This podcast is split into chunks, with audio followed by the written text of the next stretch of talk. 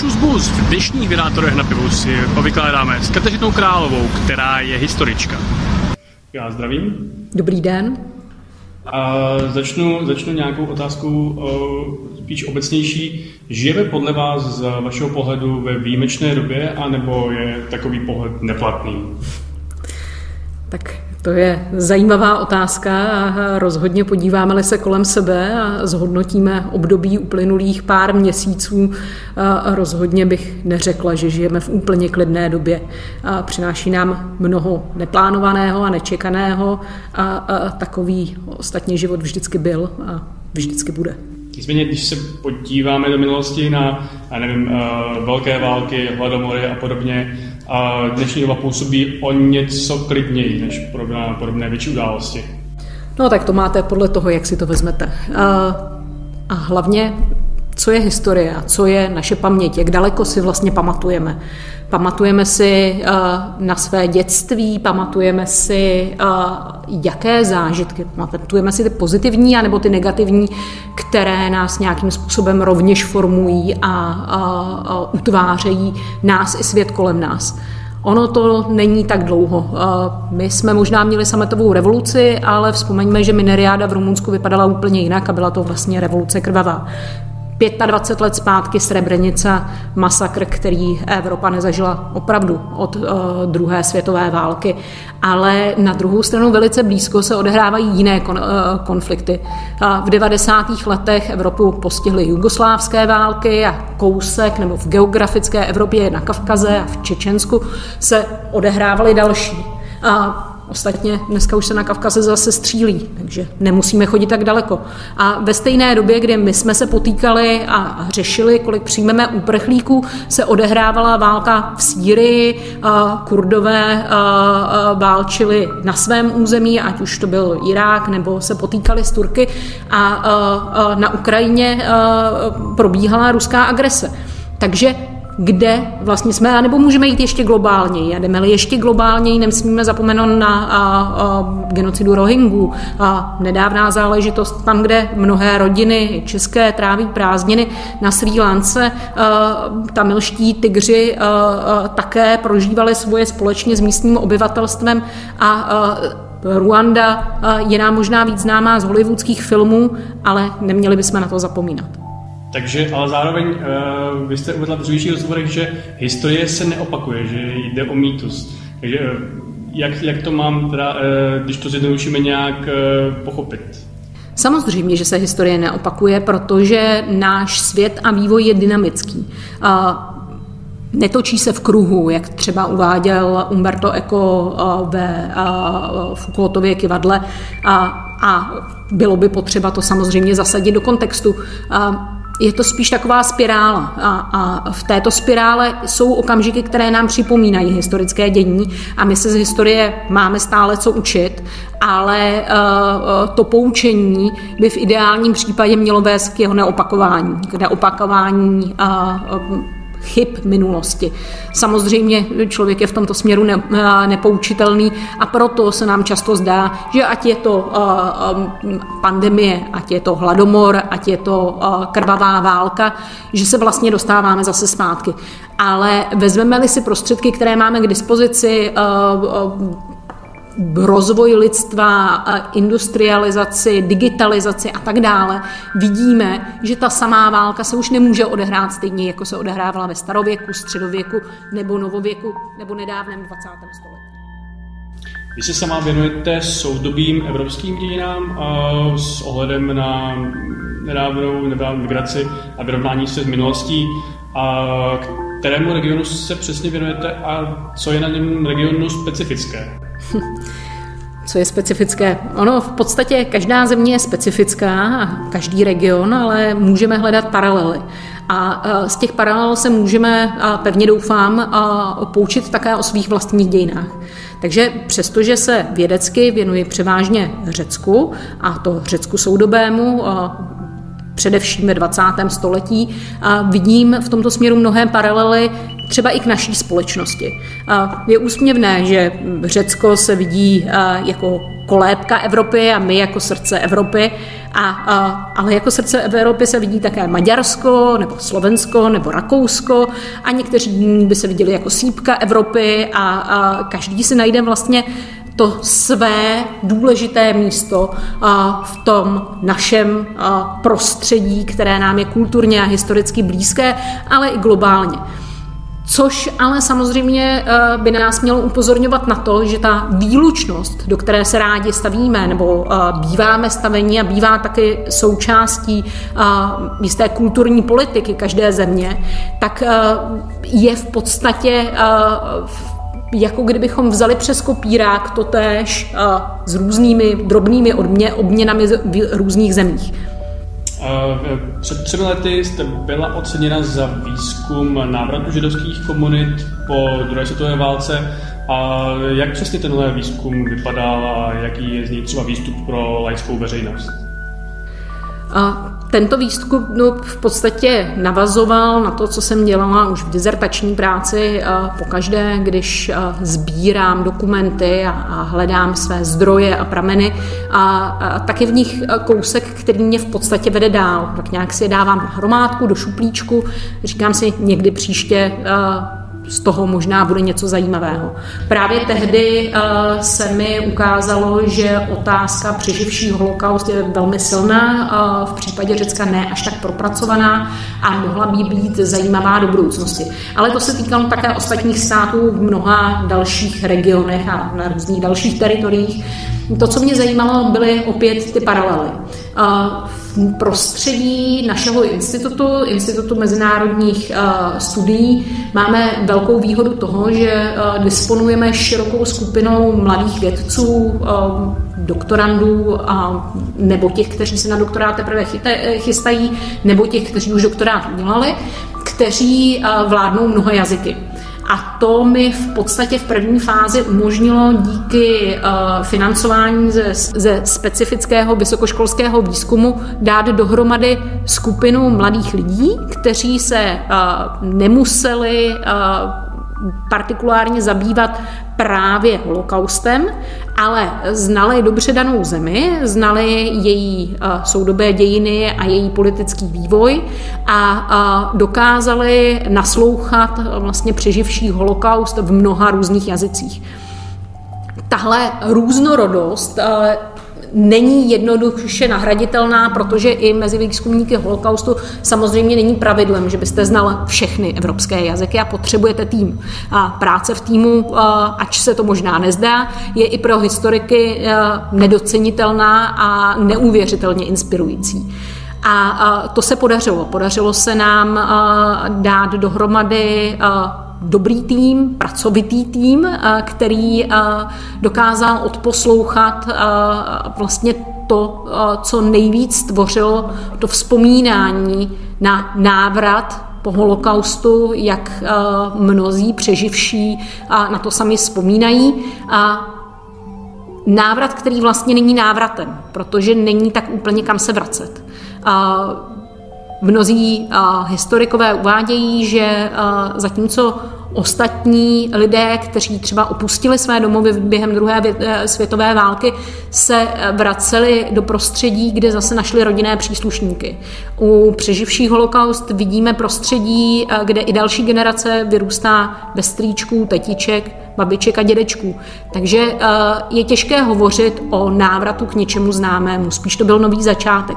A přesně toto prostředí toho um, uh, symbolického návratu nebo nového začátku bylo uh, pro nás to důležité. Vznikla z toho hezká knížka návraty, eh, kterou vydalo nakladatelství Karolinum a potom také několik dalších dílčích studií, eh, ke kterým se v podstatě eh, buď v rámci nějakého menšího týmu, anebo já jako samostatný výzkumník vracím až do dnes a byl to takový odrazový můstek i pro mou habilitační práci spis, který jsem obhájila minulý rok na podzim a který snad, ale nepředbíhejme, vyjde také v tisku v anglickém jazyce. Je nějaký třeba jeden příběh, který vám utkvěl eh, nejvíce? To máte těžké, spíše to o tom procesu. Byly to hodiny a hodiny, vlastně týdny, víc než rok, kdy jsem pravidelně naslouchala přeživším holokaust. Často jsem s ním brečel. Bylo to náročné, protože vás tak nějak zprostředkováně dostávají do příběhů, které jsou velmi traumatizující. Ale s jinými jsem se smála. Je neuvěřitelné vidět, jak jsou osoby, které nestratí humor ani v dobách, které jsou cokoliv jiného než veselé. A přesně tahle uh, touha přežít, ten životní optimismus, ta velká lidská síla všemu nazdory, to je to, co považuji v těchto příbězích za velice poučné i pro nás. A vlastně, ač je to velice složité říct, nakonec i optimistické. Ale předtím, než jste se ale věnovala tady tomu výzkumu, tak jste před už 12 lety vyjela na stáž do Spojených států v rámci Masaryk Fulbright stipendia. A kam přesně to bylo a vedlo, jak to vlastně je provázané třeba tady s, tou, tady s těmi vašimi dalšími aktivitami? Fulbright Masarykovo stipendium mě umožnilo vyjet do Spojených států na Yaleovu univerzitu a, a tam jsem patřila pod katedru helénských studií. Na té jsem pracovala na své dizertační práci. Měla jsem možnost konzultovat s mnoha odborníky, jak přímo na Yale University, tak ale i ve velmi blízkém New Yorku na Kolumbijské univerzitě v archívech, které jsem tam navštěvovala a měla jsem přístup k neuvěřitelné knihovně, která zřejmě v kontinentální Evropě nemá obdoby.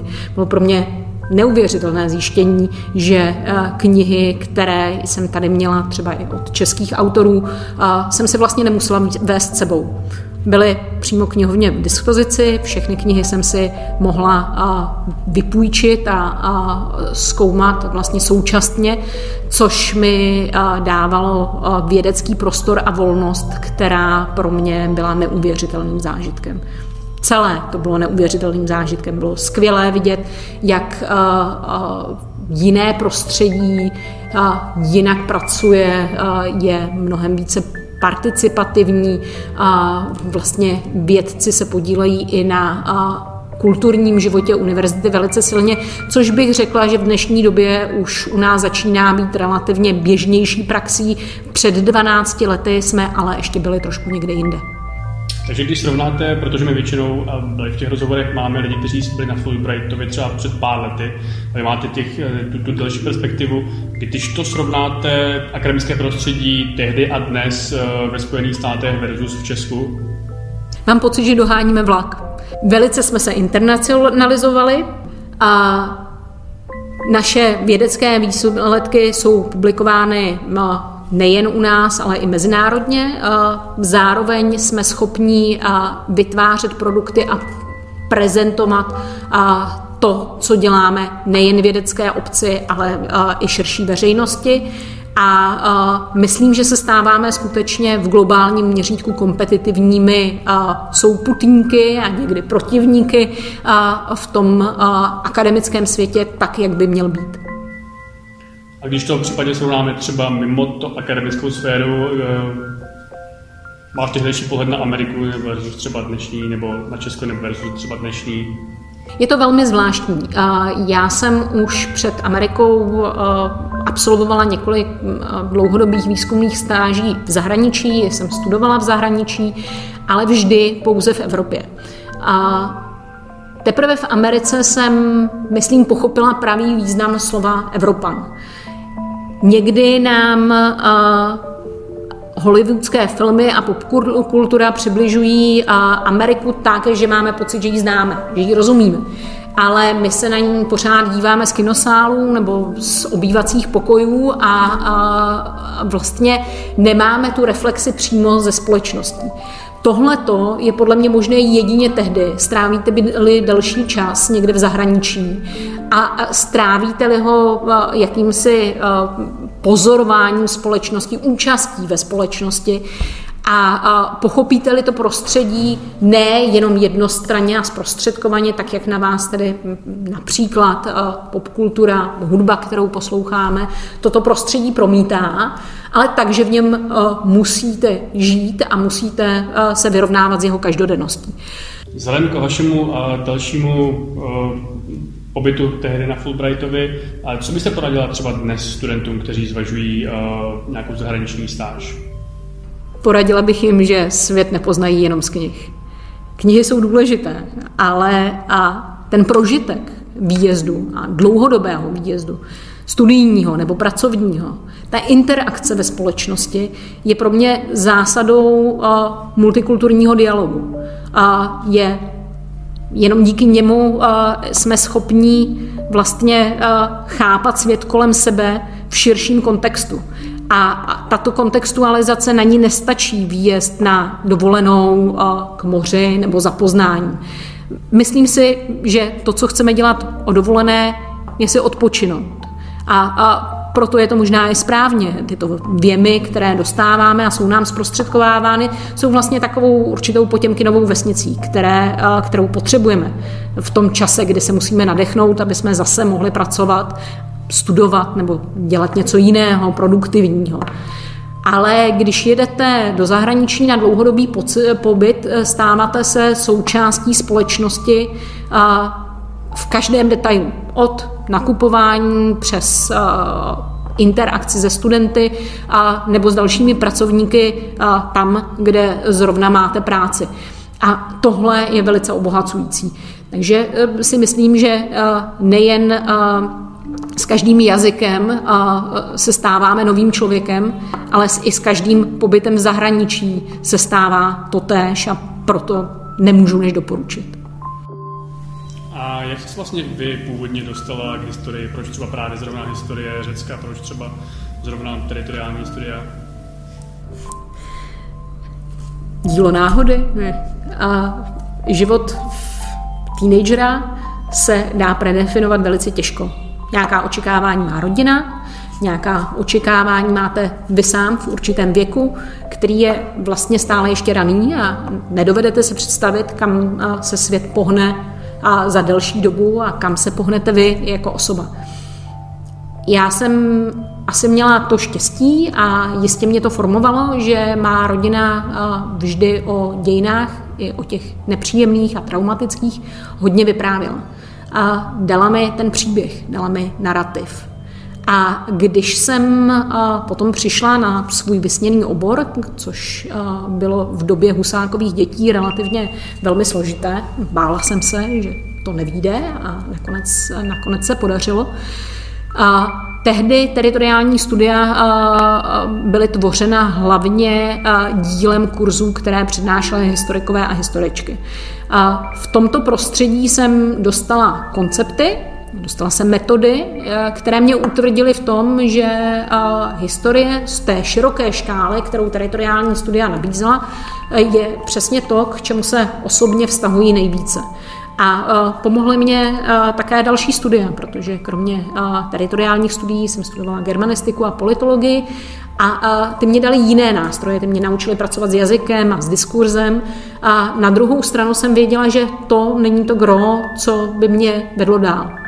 Ostatně ono je velice těžké dnes mluvit zpětně a vrátit se do pozice toho mladého člověka, nejprve teenagera a, a poté tedy mm, mladé samostatné jednotky, a co bude s dalším životem. A Původně jsem si představovala, že budu diplomatkou, ale já moc diplomatická nejsem. A plus si chci zachovat svoji osobní a tvůrčí svobodu a velice brzo jsem zjistila, že tohle by nebylo v diplomacii možné. A tenhle plán jsem zavrhla rychle.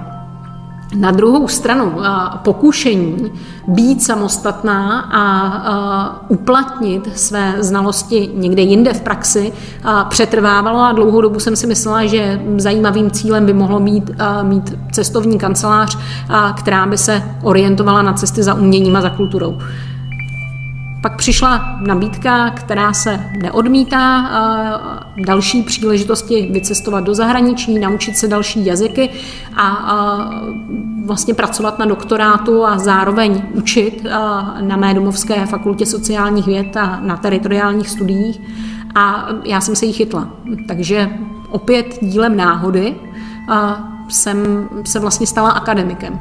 A akademikem, který co do tréninku, je vlastně historikem a pracuje historickými metodami, ale uh, jsem velice vděčná za to, že uh, můj život studentský mě otevřel vlastně, uh, nebo pootevřel dveře do spousty dalších výzkumných polí a disciplín, ke kterým se ráda, i když jenom dílčím způsobem vracím. Já se závěrem, uh mám takovou tradiční otázku na ukončení. Je něco, co by o studiu, ať už studiu přímo historie nebo třeba o teritoriálních studiích, eh, mělo zaznít, co by měl každý vědět, ale moc často to nezaznívá? Víte, eh, dnes se hodně hovoří o exaktních vědách, ať je to medicína, ať to jsou technologie, digitální i a mechanické, a inženýrství a podobně. My, historikové, a společenští, humanitní věci a netvoříme produkt. My vám neposkytneme automobil ani návod na to, jak obsloužit a jaký mechanismus, jak programovat, nebo vás nevyléčíme na těle. Ale věřím, že to, co poskytujeme jako produkt, je to, že pečujeme o ducha a o duši. A to nejen jednotlivce, ale i společnosti jako takové.